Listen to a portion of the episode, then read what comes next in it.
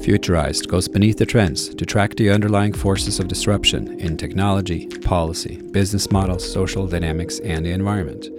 I'm your host, Trond Undheim, futurist, author, investor, and serial entrepreneur. Join me as I discuss the societal impact of deep tech, such as AI, blockchain, IoT, nanotech, quantum, robotics, synthetic biology, and more, and tackle topics such as entrepreneurship, trends, or the future of work. On the show, I interview smart people with a soul founders, authors, executives, and other thought leaders, or even the occasional celebrity. Futurized is a bi weekly show preparing you to think about how to deal with the next decade's disruption so you can succeed and thrive no matter what happens. Futurized Conversations That Matter. In this episode of the podcast, the topic is Imagining Robotic Consciousness. Our guest is Gary Bengier, polymath, futurist, and author. In this conversation, we talk about the technologies and the ver- worldview underpinning his sci fi novel Unfettered Journey, which is set in the year 2161. If you're new to the show, seek particular topics, or looking for a great way to tell your friends about it, go to futurized.org slash episodes, and you will find uh, collections of episodes organized by topic. That will help listeners get a taste of everything that we do here. If you're interested in sponsoring the podcast, please go to futurized.org slash store and we will consider all brands that have a demonstrably positive contribution to the future. Before you do anything else, please make sure you're subscribed to our newsletter on futurized.org. Thanks so much. Let's begin. Gary, how are you? Welcome. Well, hello, Trond. I'm delighted to be here today and have a conversation with you about the future. Yeah, and you're you're among the people that have gone pretty deep into not just the next decade, but far beyond that. And I'm super excited to have you on, and we'll explore a, a bunch of different things. But before we do that, Gary, I thought you know your background, uh, as it would have to be for someone who has a very serious opinion and a fact-based view about the f- fairly distant future you know, not only is it interesting and accomplished, but it's somewhat eclectic also. And I and I wonder, as you grew up in the Midwest town of Richmond, Ohio, uh, did you have any idea what you would end up doing over the next sort of 40, 50 years?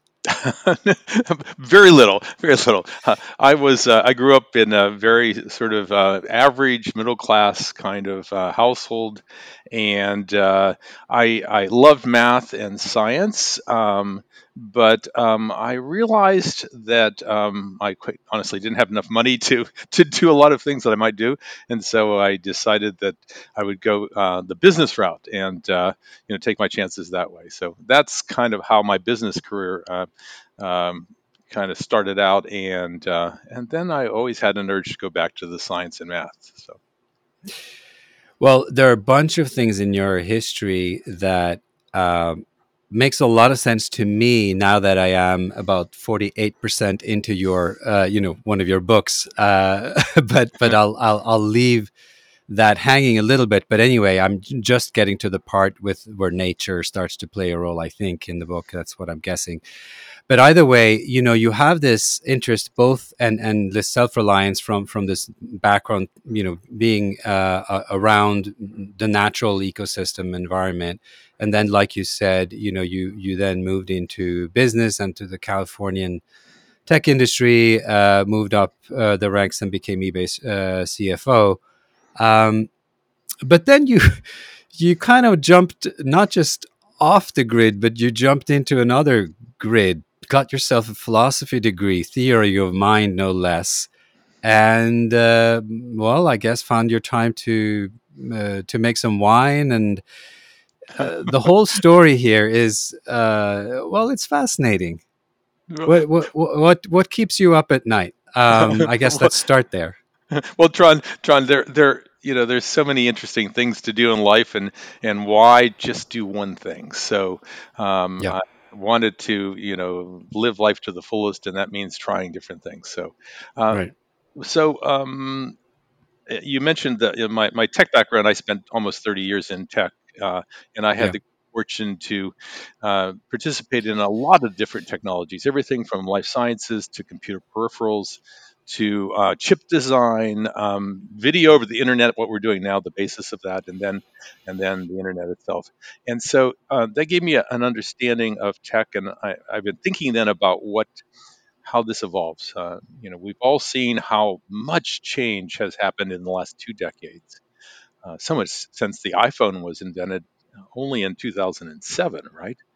And right. Um, so there's a lot of folks worrying about where that will take us. And, uh, yes, and and but you then chose to. Uh, I uh, now speaking very specifically about your novel, the uh, Unfettered Journey, which sets uh, in 2161 very specifically, which is you know m- significantly more than 100 years ahead of where we are now almost 150 with a world that I have started to get into and I, I want to explore with you uh, that raises a, a, bunch of different questions, but not all of questions that people have on their minds right now, or or you raise them in a slightly different way, and you, I guess, you bring it to life in uh, in a very perplexing way. I, I find. um, yeah. So, but here's the here's the big question I, I really have for you uh, about twenty one sixty one. Are we going to make it to twenty one sixty one? well, I'm an optimist, uh, and also I have a sort of hard science engineering view, and you know I I, I then tend to look at how will we continue to use our technology to try to move ahead. Uh, humans have been very, very resilient throughout, um, you know, all of the last million years, I guess. And so I, I still have some optimism about that.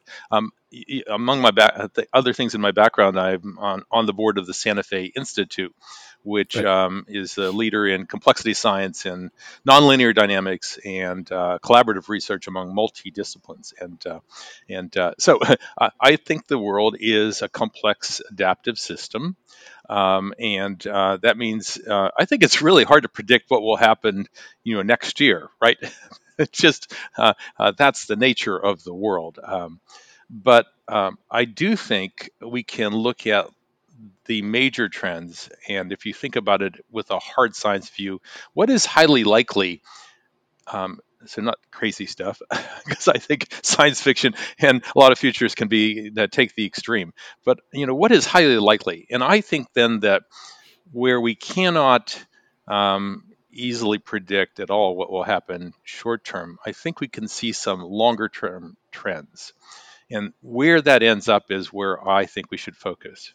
So, yeah. And that and then that also I think helps us focus on the real problems that face humanity, right?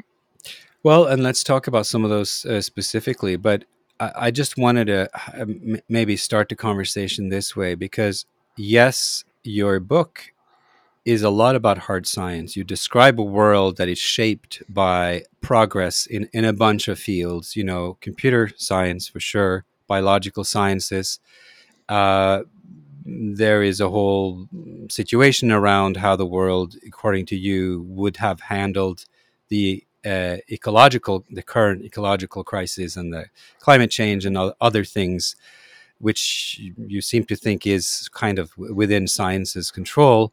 But then you have this other aspect in your book, and you know we're not going to go into the details because I think people should read the book.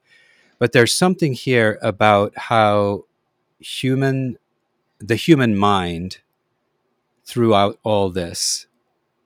Uh, by and large, so, you know, kind of wants to stay unchanged, but of course is pressured by all these systems and wants to also get into sort of an optimizing mode where, uh, you know, at least at the top of society, you kind of adapt to a new system. You evolve into a new governance model. I mean, every society right has has various governance models and and and the one that you uh, that i'm gathering right i'm in the middle of the book this is actually a great point to be this governance model has its own problems so yes. i guess my question to you is simply one thing is that technologies based on science that may or may not develop but a whole other thing is how will the elites and you know what are the elites in this context i guess for you it's mostly sort of scientists of various degrees and how will the rest of us react to it.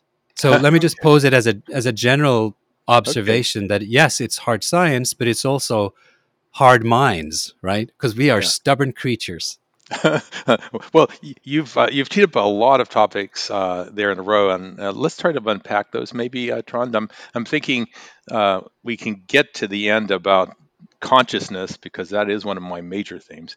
Uh, yep. Backing up before that, economics and how do I think the, the, the that is likely to evolve, and then maybe uh, first though to pick a couple of these other issues about issues how do we get from here to there so if we can do yep. it in that order maybe so yep. um so so uh, uh, let's see he's close in um you know climate change. Clearly, climate change is a major issue for us, an existential issue for humankind. Um, I totally believe that the science is there, um, and um, and it's going to be messy to solve the problem. Um, we need to build the um, the um, momentum to do that. I, I just recently fi- uh, uh finished um, uh, Stanley Robinson's book, uh, The Ministry of the Future. Um, that's being lauded around as um, as pointing to some things we need to do. And and he has also a view that maybe we can get there. um, um, I have in my book the idea that we we do seem to be getting it under control. Um, this is a long term issue. it's going to take centuries to solve that problem, um, and uh, and it will get bad, I think, before um, we get our hands around it, um, if we can. Um, I think that a key is to get away from carbon for energy. So I imagine a world where we have nuclear and then ultimately fusion power um, you know, and of course those supplement wind and solar, and we have carbon um, capture and uh, sequestration.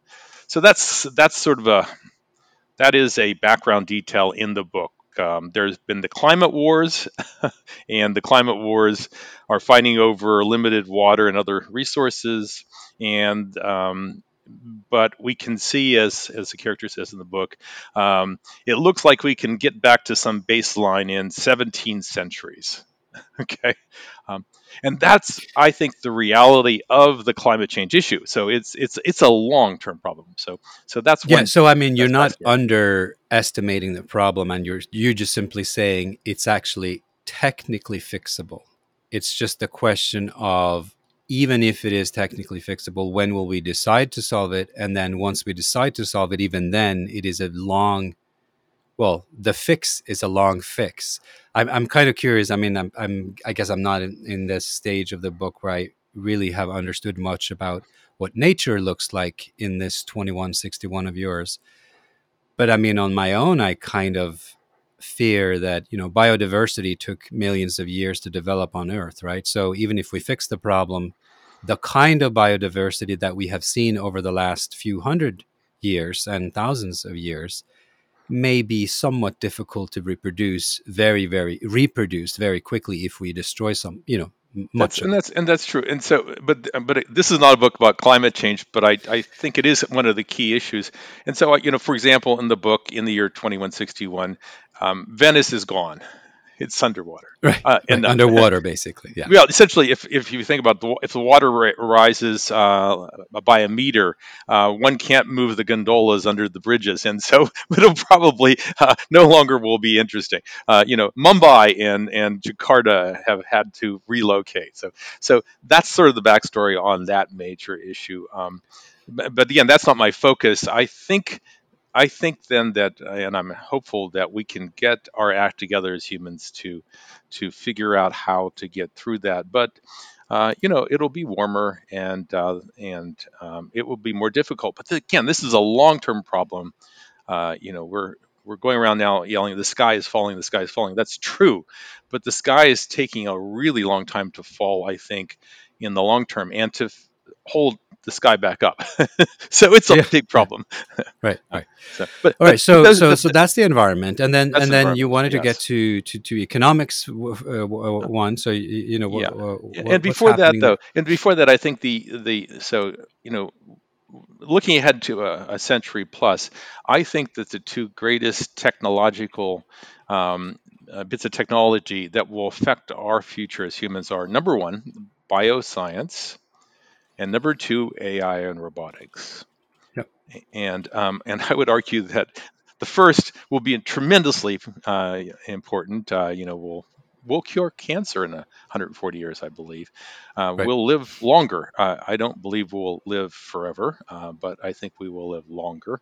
Um, and but we won't notice because in the same way that you know we no longer have polio, uh, uh, uh, you know, affecting us in our daily lives, um, we won't notice the fact that we don't have these other diseases affecting us. So, so, so, and so this idea of living longer, right? I mean, that's something that actually has happened even in, in this century alone, and you know we're, we're sort of stating it as a fact as if nothing changes but you know if if uh, as a population we live until we're uh, 80 in, instead of living until we're 40 or 50 that that's a big deal. And and is it that kind of scale change you think will happen over 100 years or is well, it more than that well, that's interesting because um, you know there are some um, you know longevity folks, and I, I, won't name names, but you know they think that we're close to a singularity and we will just um, you know live forever, and I just think that's uh, that's uh, you know horseradish. it's just yeah, but, I think it's somewhat yeah. silly. I was more I was more curious. You know, a more mainstream sort of modest view here is we won't catch up with aging, but we might uh, delay aging. Uh, at least the elites will delay aging, and I guess that's part of it. The, the, society you're envisioning as well is very stratified, isn't it? Yeah. So, so well, I guess I, I, guess that's an important distinction because yes. eventually I want to get to that issue. There's a yeah. there's there's a social justice theme in your book uh, that I think you know. But let's work our way through the te- technologies okay. first. So, so, so that's so yeah. So in my book, I uh, you know the main character says, you know, I'm 31 years old. I've lived a quarter of my life. already. Yeah. What have yeah. I What have I done already? So, uh, you know, that's probably a stretch based upon some of my associates and colleagues um, in some boards, in the Gladstone Institute, for example. And um, there's a lot of longevity research going on here in California. But yeah, I think. Uh, but it's reasonable to believe that the average will hover beyond 100 years old and for some elite population that has access to all these sensors and, and vitamins and you know better things than that and treatments and stuff that we will approach 120 plus that's essentially what you're saying mm, yeah close um, you know if if one were to eliminate all cancer i think the median age would increase by six years if you increase yeah. all heart disease um, all of those sorts of diseases um, it uh, if you eliminate all of them, it would uh, increase um, longevity median by four years. Um, so, and then the the next great large group of um, diseases bring it down by another two years. So it's it's very hard to eke out a decade, right, on the median. So yeah, it's uh, 120 years uh, median is a stretch. so yeah, uh, yeah. Uh, okay, so that's that's bioscience. So now, but let's move then to the other one, AI and robotics. And I think this one will be the the technology that has the greatest effect on humankind over this next um, century, but that it will take longer than some of the pundits believe. So, um, and what is the main reason it'll take longer in your mind? Is it the uh, pathways of technology? Like we'll take some wrong pathways and it'll take us time to recover from it because it's not going to be as promising as certain smart people think? or is it more this sort of social uh, adjustment effect of realizing what the technology is going to actually take to kind of spread around the globe? What, what are some of the issues that you think is going to make it take longer than the than the optimists have it's, it? It's it's the more the latter of those two. I mean, I use the analogy of the automobile. You know, uh, Henry Ford, early 1900s, invented the uh, mass uh, mass produced automobile, um, um, but it's taken a, a, a, century for us to get all the pieces to make it really the car we have today. You know, you need the, the road structure and infrastructure. You need the um, legal structure. What happens when uh, these robots, you know, injure or kill people? All of that will take you know uh, we're seeing that with self-driving cars so so all yeah. of this will take longer but i'll argue that the engineering um, um, project is an a to z kind of thing uh, that we can see the end result of uh, robots getting better and better um, you know, we will uh, get better control. We'll figure out all the unknown unknowns, and and and uh, uh, and and so during Speak that of process, a phrase that got a life of its own. I don't think the individual who uttered that has realized the scope of that. when Rumsfeld said that, right, everyone is using I, I, it's a it's a great phrase, by the way. It really deserves to go into history, but I, I, love it that you used. Yeah. yeah. So so so I but I don't think that uh, you know like some uh, worry about the the um, bot apocalypse when they will suddenly come out and kill us. I, I think more likely they will be annoying for a very long time.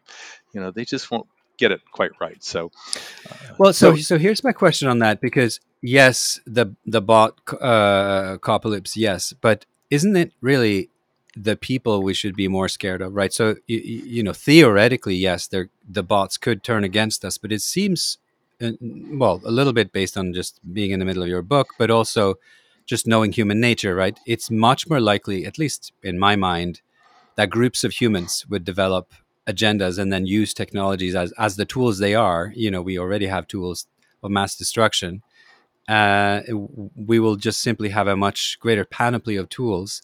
And there will be groups of people that will start using these in systematic ways uh, that will be problematic. I mean, that certainly is a danger. Certainly true. Certainly true. Right. So, and you know, maybe more dangerous than than the bots themselves turning on us. And well, well, well, we can see already that you know, and we can imagine the military is investing heavily in this. It's um, they think it's a good trade-off to you know put a machine out there rather than a person. Um, um, we'll have we'll have robots that will be um, you know guarding the borders. In my book, I think that's completely um, likely um, to happen, and and then you know what are the limits on that? Uh, there's already uh, legal legal um, debates about uh, you know, uh, autonomous uh, weapons, right? And and should we have added to the uh, international conventions restrictions on those, right?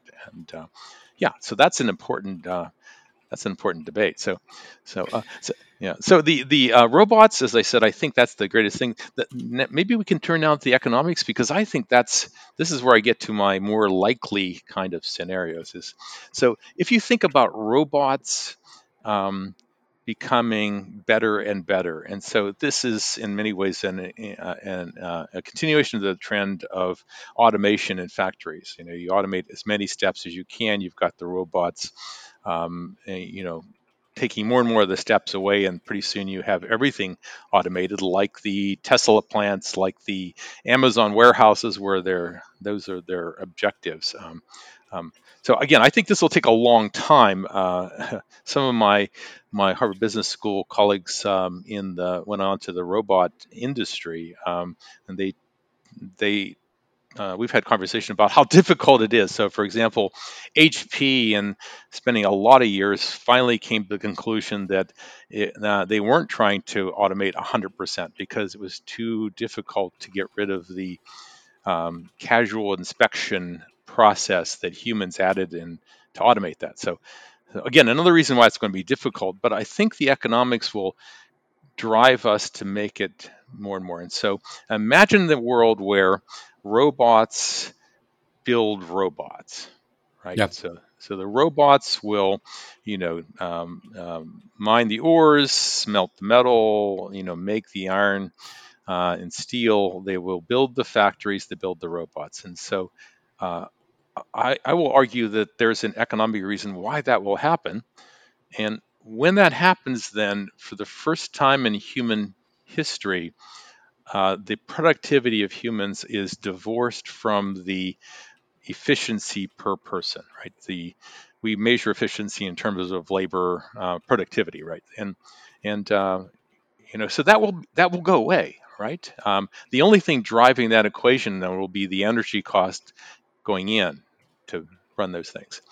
And so, so there's an and so there is um, there's an economy uh, that um, suddenly produces a lot of stuff. So uh, I, have I've um, I'm, a, I'm, a, numbers guy, so I ran the numbers and uh, looked at the spreadsheets, uh, built the spreadsheets that would take our GDP of the U.S. and the GDP of the world uh, and ran it forward. And if you take the the rates that we've had just in the last several decades, you know, two three percent, run them forward by 2161. with an important uh, asterisk on what the population is. Um, uh, we will have somewhere between 10 and 20 times as much stuff per person as we do today. So, and that's without even this multiple of the robots making robots, and then it doesn't matter how many people you have. So, so, um, so I think it's highly likely that we'll have a lot of stuff coming out of this um, this amazing automated machine, and I think that's highly likely. Hmm. So all of this automation, though, I mean, wh- what is it gonna do to the way uh, work looks? So in your great question novel, right? They uh, people work less on average, it seems. But they, they, the they have a maximum number of hours they're allowed to number work. of hours they're allowed to work. Yeah, no, that's fascinating. Uh, however, there were economists in the 20s and 30s, as you know, uh, who predicted that this would already happen by the end of the century. Exactly. Yes. And yes, that didn't happen. Are you sort of saying their forecasts were just wrong by a hundred years, uh, or I, is there something new happening now? I think that their forecasts are wrong um, and um, by more than 100 years because the main difference is that they were thinking about still making society more and more productive, but they weren't necessarily taking it to the end point when humans are not needed in the equation to make stuff. Yeah. So, so, so, so what I'm saying is at the end of that and that's why I picked that time frame so far in the future because I think it will take a lot longer. It's not going to be, you know, there was a McKinsey study a decade ago that said by 2050, 70% of the jobs will be automated. Again, I don't think so. It's just going to be too hard. Again, this is a hard science view, but I do think that the, that they're right in the long term. So, so what does that say? Here's here where here's where we are today. We have you know lots of jobs. Okay, enough jobs uh, maybe not the quality of jobs uh, for uh, the less skilled area, and therefore we have you know societal issues with um, with inequality. And now we take that and we go to the end result, where I think is highly likely, where we'll have a lot of stuff. Robots will make robots. There'll be essentially um, very few jobs, okay, at all. And um, how do we cross that chasm from now to there without enormous social upheaval? Right? Um, who who owns the robot factories then? yeah. So I mean, so essentially, the challenge then, if you are right, that eventually there will be fewer jobs, right? So this is the argument that uh, the robots will indeed take our jobs. We'll have to find something else to occupy our time with. What, what what is in your view that the it that will give meaning to humans? Well, Supposing th- we still mean need that kind of meaning. Yeah, well, I think that is the that is the critical question. Actually, how do we find meaning and purpose in a world where we have, um, you know, what's missing is all are all those jobs. I mean, they'll there will be some left, you know, and, and I think it's a world. I ask the question: Will then um, having a job be a privilege?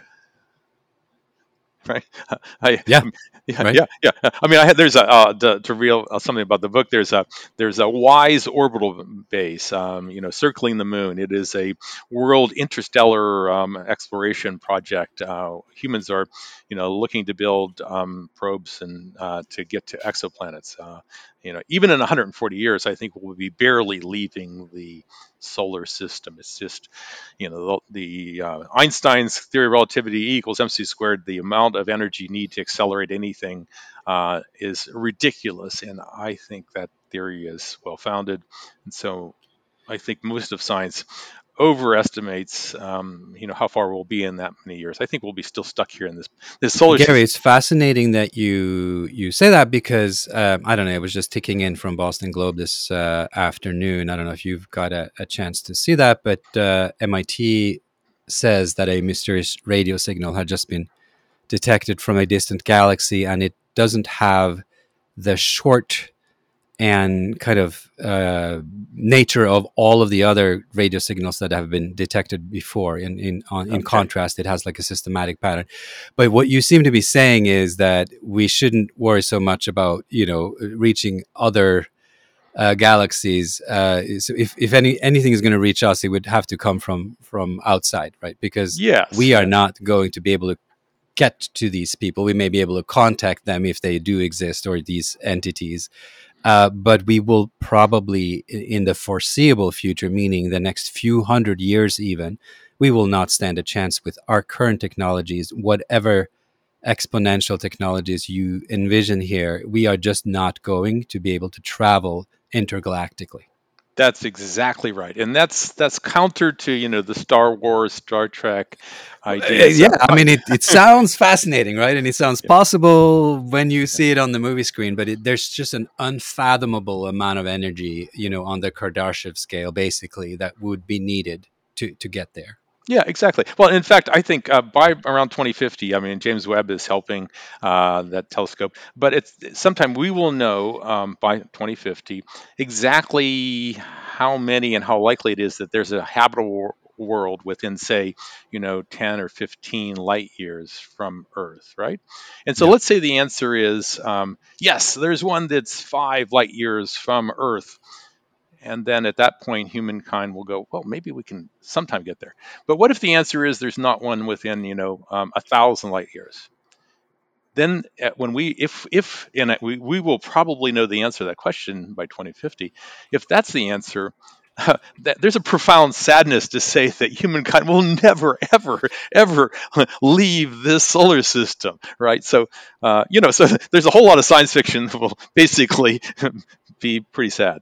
Uh, yeah, so, I mean, right. So the the realistic science fiction folks, the ones making TV shows at the moment, right? They are still talking about Alpha Centauri, right, which is four point three light years away, and and that you know in your calculations would potentially be reachable, of you know, eventually. But all these other stars, right. you know, galaxies will will be so far out of reach. But we, we don't know if that's even uh, you know as good as Mars, right? So who knows? So so we'll find out. So uh, yeah. so so so so uh, so I got back to my WISE orbital base, but you know the the job to manage that would be a pretty cool job, right? And lots right. of us would like to have that.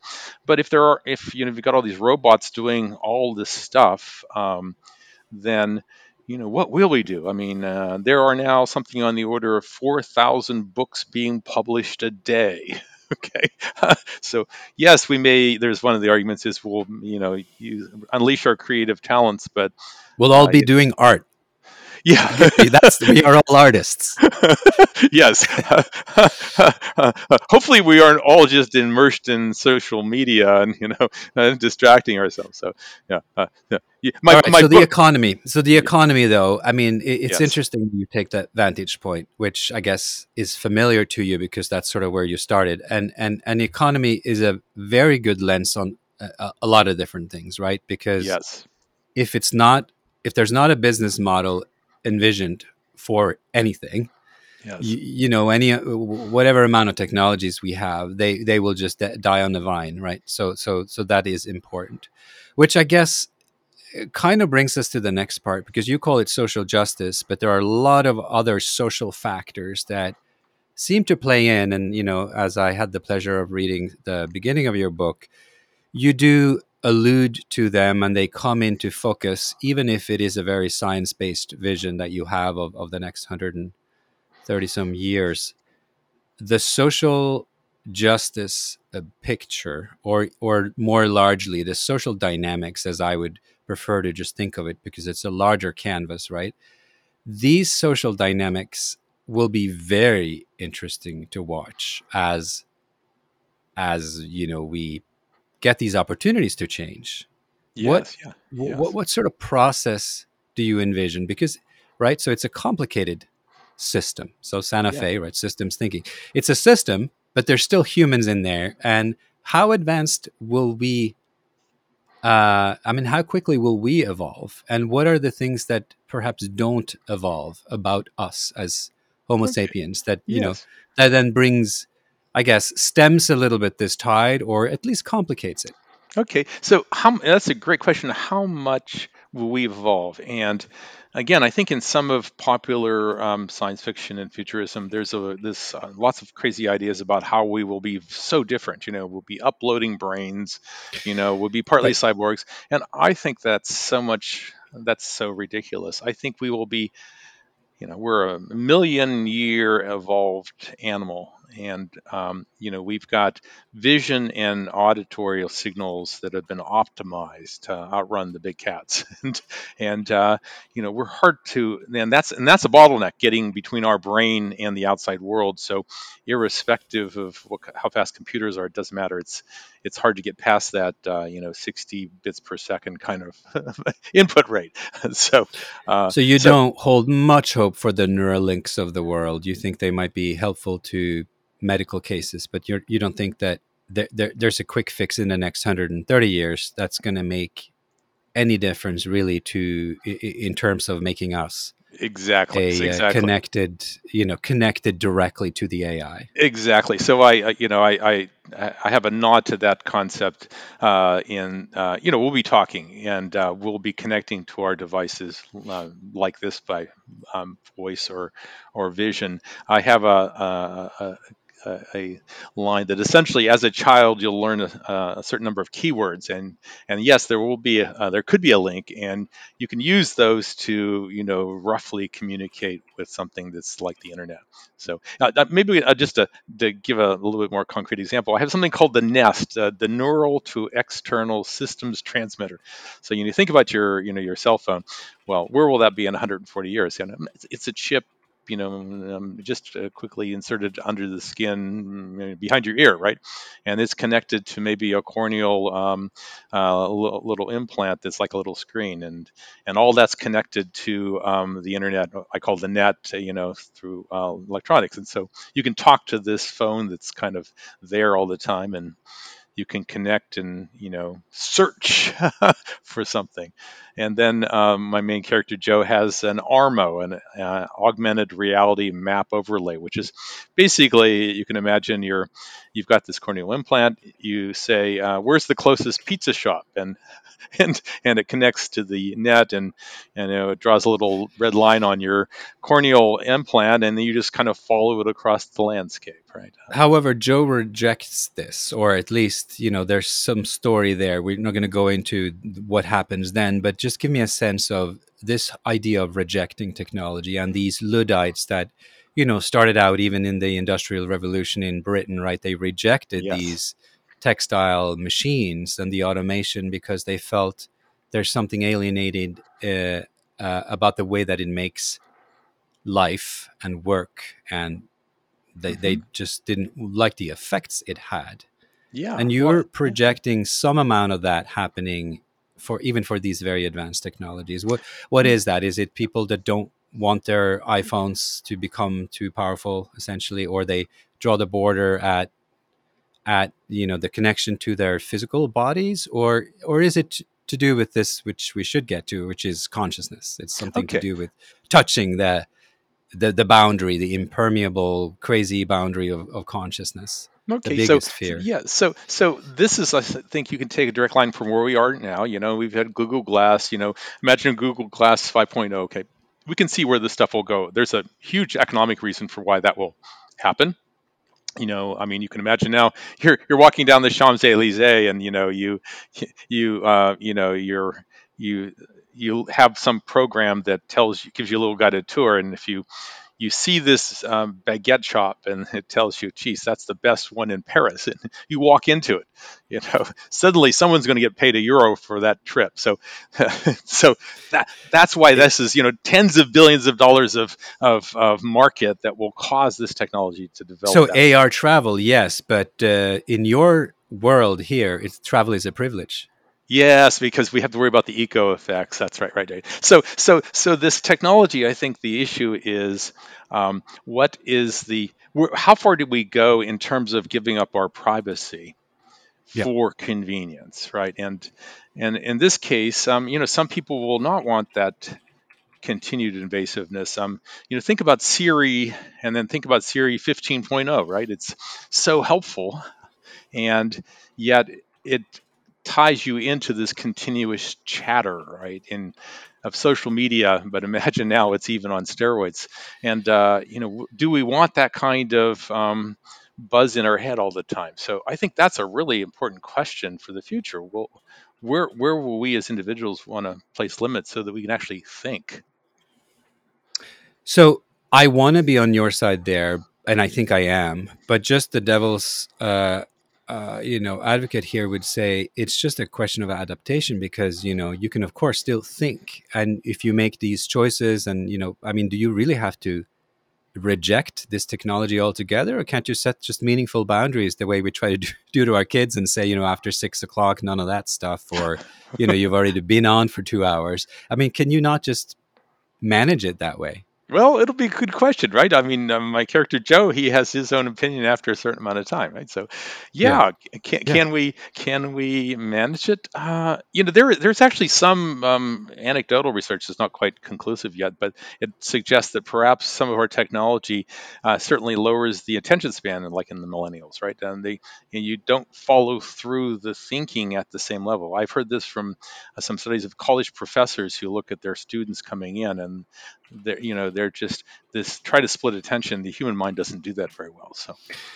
Uh, okay, Gary, but Plato worried about writing uh, and its impact on, on modern thinking, and we kind of rejected his idea based on the fact that writing has some intrinsic benefits as well. So, yes, mm. I mean, I would love to be in the oral tradition, and I, I, I, I mean, we have lost something, and my jokes are horrible because I, I don't have that, uh, you know, Homeric, uh, you know, ability to to to to sort of represent an epos, uh, you know, uh, in front of your eyes. And and yes, there's something lost there. But then on the other hand, writing came along, and uh, well, you know, yes. it's significant yeah. too.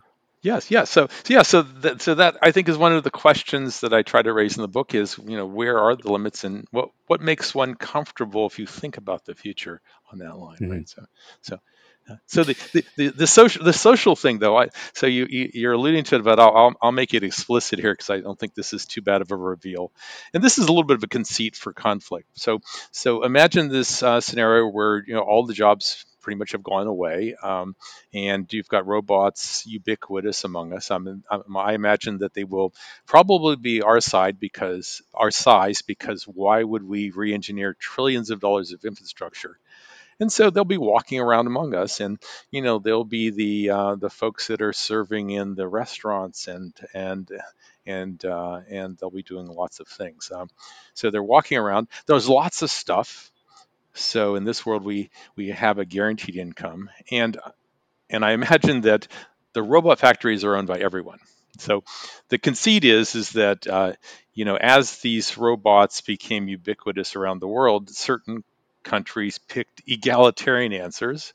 And in the US, because we have such a, um, a fixation on property rights, that in fact what happened was that the oligarchs, when they agreed to give up ownership, uh, they they pushed through a series of laws called the Levels Acts, which yeah. explicitly divided us up into levels from one at the top to 99 at the bottom and uh, and there are certain rights and privileges that go with those, and and of course the these these levels are meritocratic, right? You can move up and down in levels based upon what you do. So that's the that's the concept. Uh, some in this society um, question whether they are really as uh, much of a meritocracy, or in fact, is there a legacy component to this? Uh, and uh, and so, so I said, this is a bit of conceit. Uh, I'm not suggesting this will happen, but it does point to some of the social pressures that will happen as we make this transition um, economically. And so, and so, so, well, it's interesting uh, because you know you were talking about economics earlier, right? If you if you look at the way that most of society has worked out, uh, you know, if you had a legacy economic package from heredity you know your family money or whatever you could somehow compensate for for a lot. You can buy yourself smart people who work for you and all that stuff. You are kind of envisaging uh, or at face value at least when if this levels act really works out is it truly a meritocratic society where you based on your subjective you know intelligence presumably you know move up the ranks? But uh, but it seems also complicated you, you can't erase all of these other factors.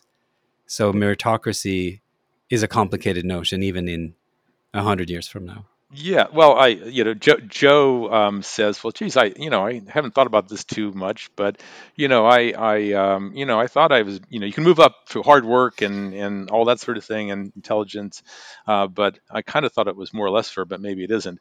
And uh, a question: Do we have le- levels today? Well, I mean, there certainly are status levels, right, that aren't just economic. Yeah. So yeah, yeah. So so I th- yeah. So yeah, yeah. There, you know, and you know, who gets into what Ivy League schools and all that sort of thing. There's yeah. one one might argue that yeah, we have levels today, and so all I'm doing with this um, sort of conceit of the levels acts is to point out how difficult it is to create an equitable society, right? Um, But Gary, let's uh, jump to the big one. So the hard problem of robotic consciousness, and uh, you know, I certainly haven't finished even the book, so I don't know what uh, Joe, your uh, protagonist, you know, ends up thinking. But that's kind of the project. He goes into a sabbatical at Lone Mountain College to figure out. Um, but without revealing what he figures out, what, what what do you think about the whole idea of consciousness, which is where you started your exploration on the philosophical side? and it is indeed you know sentience uh, right and and maybe consciousness and then maybe wisdom up there these are the big questions uh, where are we on that in 2161 and and does that matter really yeah. So well, it I think it it certainly does matter. Um, we've we've got a sort of recent discussion with some Google engineer that um, you know, and the their uh, AI LaMDA um, asking whether it was sentient, and um, um, you know, I, I clearly think that's it's not, and we're not even anywhere close. That's what most of the experts now say. Uh, yes, I started off with this uh, going back to get a degree in philosophy of mind and thinking about what is really consciousness. Who is that uh, what is that I at the center of you, Trond, and and all of our listeners? What is that thing really? And yeah uh, and uh, you know the philosophers tend to think that it's consciousness needs to be embodied. Um, you know, in the world, it's uh, certainly a part, a result of our our interaction with our world. Um, that consciousness uh, includes something called qualia. Uh, qualia is this: what is it like uh, uh, attribute. Uh, you know, what is it like to see the red of an apple? What is it like to taste that apple? That's a qualia. That's that that qualia is important to consciousness. And then one can ask whether um, you know can that ever be embodied in some kind of AI or machine? And uh, uh, uh, I was a computer science, uh, computer programmer. Uh, computer science was my undergraduate degree, um, and uh, I've written that code too. and, and it's it's a bunch of ones and zeros. Okay, so ultimately, and uh, you yeah know, can so you ever can you ever do? i mean individual instances of subjective experience i mean is that is that the fundamental problem that ai and agi is really trying to solve or or and and will it w- will it be solved in, in kind of in, in any reasonable time frame i guess that's the question. Saint augustine right 384 he was born ad that's a long time ago. Descartes like all these philosophers have been thinking about individuality and what constitutes individuality. Um, Yeah, I think. Well, I think it's there's this fear that we will create, you know, ad, uh, advanced general intelligence, you know, smarter than us, and then it'll take off, and that will create a singularity, and then that, um, you know, that robot AI will, you know, take over. Uh, there, there's a there's a joke that, uh, well, what if that first computer that um, you know does that reaches AGI is a you know a paperclip factory. well, then the next thing is the the goal of all of the machines and all the Earth is to create paper clips, right? That's aliens will sometime come here and they'll find the Earth covered with paper clips, and, and that, that was the end of us. So, uh, you know, uh, that's so in that regard, it's important. Um, yeah, I think what do you think of that example honestly well, I think it's it's it's it's pretty funny, and it's. Uh, I mean, we do worry about what happens. You know, people. Some people seriously worry about what happens when, um, if um, some computer can suddenly reach that point, because then, if you just think about how that works, it can replicate, and um, you know, the, in nanoseconds, and now there's no time for us to react. So, Um, yeah. I, I, just I think though that that's highly unlikely ever, ever. Um, I think that um, the computers and the AIs will get better and better and they will fool us. I mean, already deep learning can do some amazing things, right? Um, and if you look at the number of dimensions that these uh, the software works on, I think Google is now working on 500 billion dimensional models, right? So they're just enormously effective for that. But it only solves one sort of problem. So how do you generalize that? So Eh, well, and even if they fool us, if these machines are capable of fooling us, that's not the same as human intuition or wisdom or consciousness, is it? No, it's not. We well, we don't think so. So this will be the challenge. Imagine we've got robots walking around among us, and they do a pretty good job, and then they get better and better, and they they they do fewer stupid things. okay, yeah. and and and and then they tend to answer our questions, and then if you uh, you know if you need uh, comfort, you need and you ask them questions, and they are comfort comforting, and so those things get better and better. They will start to we will start to anthropomorphize our machines for sure. Um, and then that that line between are they conscious or not will start to blur. And i do think many people will kind of think well maybe it, it really is. Um, and then but but but will it really have feel? That's sentience right? And will it really think? That's that consciousness that i. And um, hmm. and i think that those that's uh, chalmers in philosophy called that the hard problem of consciousness uh, and uh, to get to that level, I think is extraordinarily difficult, if ever. So I, I, I won't I won't tell you where my book comes out absolutely yet on that topic, but uh, yeah, I think that's a fundamental question. And uh, uh, so you asked uh, Trond, does it matter? Well, I think what we can actually expect is that they'll get better and better, and that they'll fool um, a lot of the people a lot of the time. Well, so then I guess my, my last question is, you know, if we are moving into a world where computers and technologies can fool us, isn't it still going to be a question of the the hybrid power of social groups that are, uh, you know, either at the top of your levels act, you know, uh, what they are, are going to be able to do as a group, or is it going to be more a question of, you know, can the lower levels mount some sort of revolution. I mean, if you think in, in sort of civilizationary terms, right, the, the world rejuvenates or, or ends in a certain way, like the, the Mayan civilization ended and other civilizations have ended partly because of resource constraints and issues, but also partly just because people didn't believe anymore in the system that their forefathers and mothers had created and, and decided to sort of kind of turn upon their own system. Uh, I mean, is is that the kind of cycle we are stuck in also with more advanced technology, or I mean, is that a more likely kind of end of these various uh, time eras that you envision going towards 2161 and, and even past it? Or is it eventually possible that technology itself will cause kind of cataclysms that, that we should be worried about? well, the last is the is the apocalyptic cancers. Uh, I, am I'm, I'm a more of an optimist, so um, I think that um, you know, science, uh, just to go back to the beginning, I think climate change will is an existential threat, and that we hopefully will model through and find ways to you know solve that. I, I'm, I'm somewhat optimistic. I think um, the climate will be worse than we could hope when we get to there, but it certainly will be survivable. Um, I think that this technology can can do tremendous things to produce lots of stuff, um, and um, you know. Uh, if we can um, manage to keep our population under control, which the demographic trends suggest, the population will peak at 10 billion and then will decline. So that's probably fine.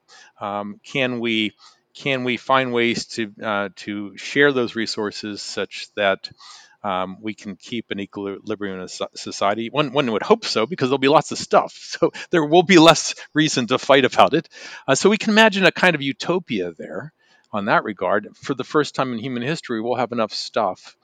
And um, you know, and and we can reach. But stability. you're assuming that stuff is important to people. Well, well, it's it's so it has been, and uh, you know we're, we're we're we we like to we like to you know stick stuff away for a rainy day. Kind of that's our human nature to make more stuff and have more stuff than we need, right? Uh, and us and bees, the only animals that kind of save for the future in, in substantial quantities. Uh, uh, so so I mean there is hope that we can get there, um, and uh, and but our but our fundamental human animal nature, I think, will remain. I think we'll be competitive. Um, um, it will be hard to get people to, uh, you know, sing "Kumbaya" and just be completely zen with one another. Uh, we will. Uh, it's unlikely that that will happen. So, so we'll be very much the same. Human hmm. human people will be humankind will be the same as we've been, even with this technology that makes us somewhat uh, different and not quite recognizable. But you know, I think if you lived in 140 years, um, it would you'd have a, a, a momentary um, kind of shock to figure out what's different, but then it would feel um, very similar. Um, and that's that's different than many futurists think. They imagine these crazy worlds, but yeah, and Gary, that's a comforting message. But my question to you, sort of at the end tail end here, is: is that going to be equally possible uh, for humans of I don't know if these socioeconomic categories make any sense anymore uh, at that point, but uh, you know, re- depending how how things uh, uh you know m- move, as a polymath yourself, I, I think it's fa- fair to to say that right. The, given the amounts of interest and accomplishments that you have, I can readily foresee that your future won't be very different in the sense that the kinds of things that you can do if anything would would only just be amplified and and perhaps more interesting. The challenges will be bigger the the, the stakes are bigger and and all of that. And and yes you know if you then end up uh, doing things like you enjoy, uh, you know, making organic wine and uh, you know, walking in the forest, uh, in the rainforest, and whatnot. All of those things i think hopefully will still be possible for certain type of people. But if you are more whatever it means in a 100 years to be at the bottom of the ladder if you drew the lowest cards whatever that means do you similarly think that that 20 50 80% of population also will have an enjoyable life 130 okay. years. Great question. And so that's my levels. You know, the last quartile from level 76 to 99 are, you know, have some limitations. Uh, uh, you, have read enough of the book, and I can tell you that if you didn't notice the analogy, uh, the the community dome is actually uh, taken from Burning Man. Uh, if you've ever been, it's I did I, I, I, did somewhat suspect that. Yes. it's it's a future Burning Man. Uh, you know, look at the diagram of the place and look at Black Rock City's diagram from the air. Anyway, so uh, yeah, so you, you know, and and you know, can you imagine a future, a more egalitarian society where people value um, their relationships with one another? That's you know, there are those hopeful potentialities and and you know uh, the can can one um, can one then figure out we'll have lots of stuff. So in many ways there is not enough there is not reason for us to um, be so at, at loggerheads. Um, and so with transparency that's what the internet and that's what technology is bringing us. We see into each other's lives more clearly um, all the time. And so we understand what it's like. Um, and i think I'll tell you. I'll end with one story. Um, you know, about a decade ago, I was in Morocco, and we went up to the visit the Berbers in a village out in the high Atlas Mountains. You had to take a mule to get there, and you know, I, I uh, sat on beaten clay floors, um, drinking tea with a, a, young man who lived there, and uh, they had just put um, new um, discs on the uh, roofs to have TV. Um, the king had um, made it possible for everyone to afford that cheaply. And so, uh, so when we're drinking our tea, um, I pointed at that and I said, "Well, you know, what's changed?" And he said, uh, "Now we know what we want." so so yes the world is more transparent uh, it's harder to hide injustice it's harder to hide the differences and um, you know i'm hopeful that with that we will actually um, will, will, will be will will reach you know uh, a higher level of humanity.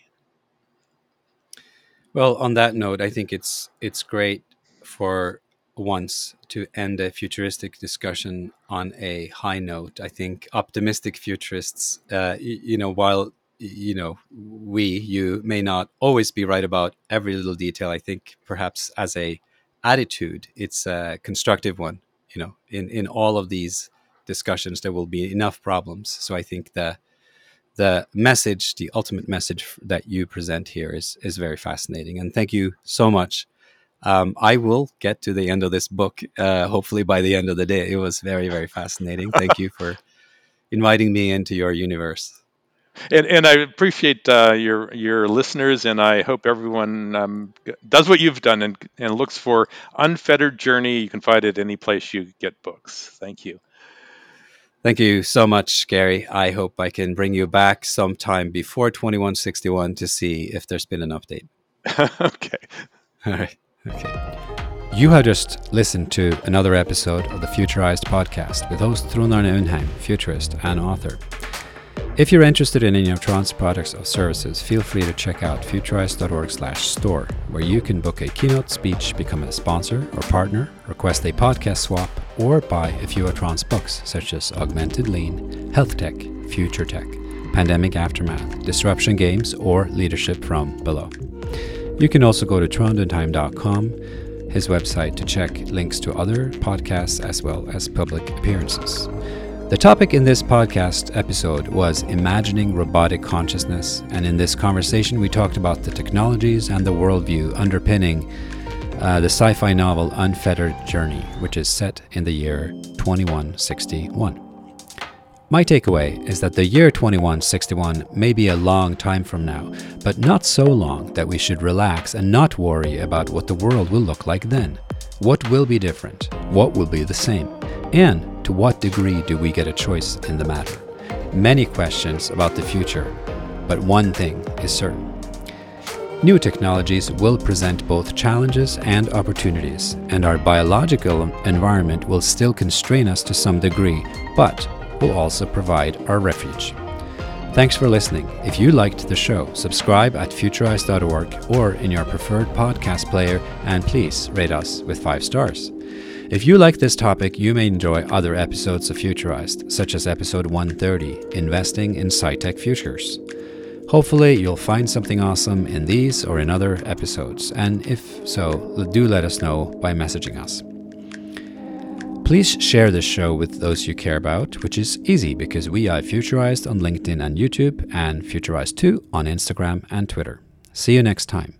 Futurized Conversations That Matter.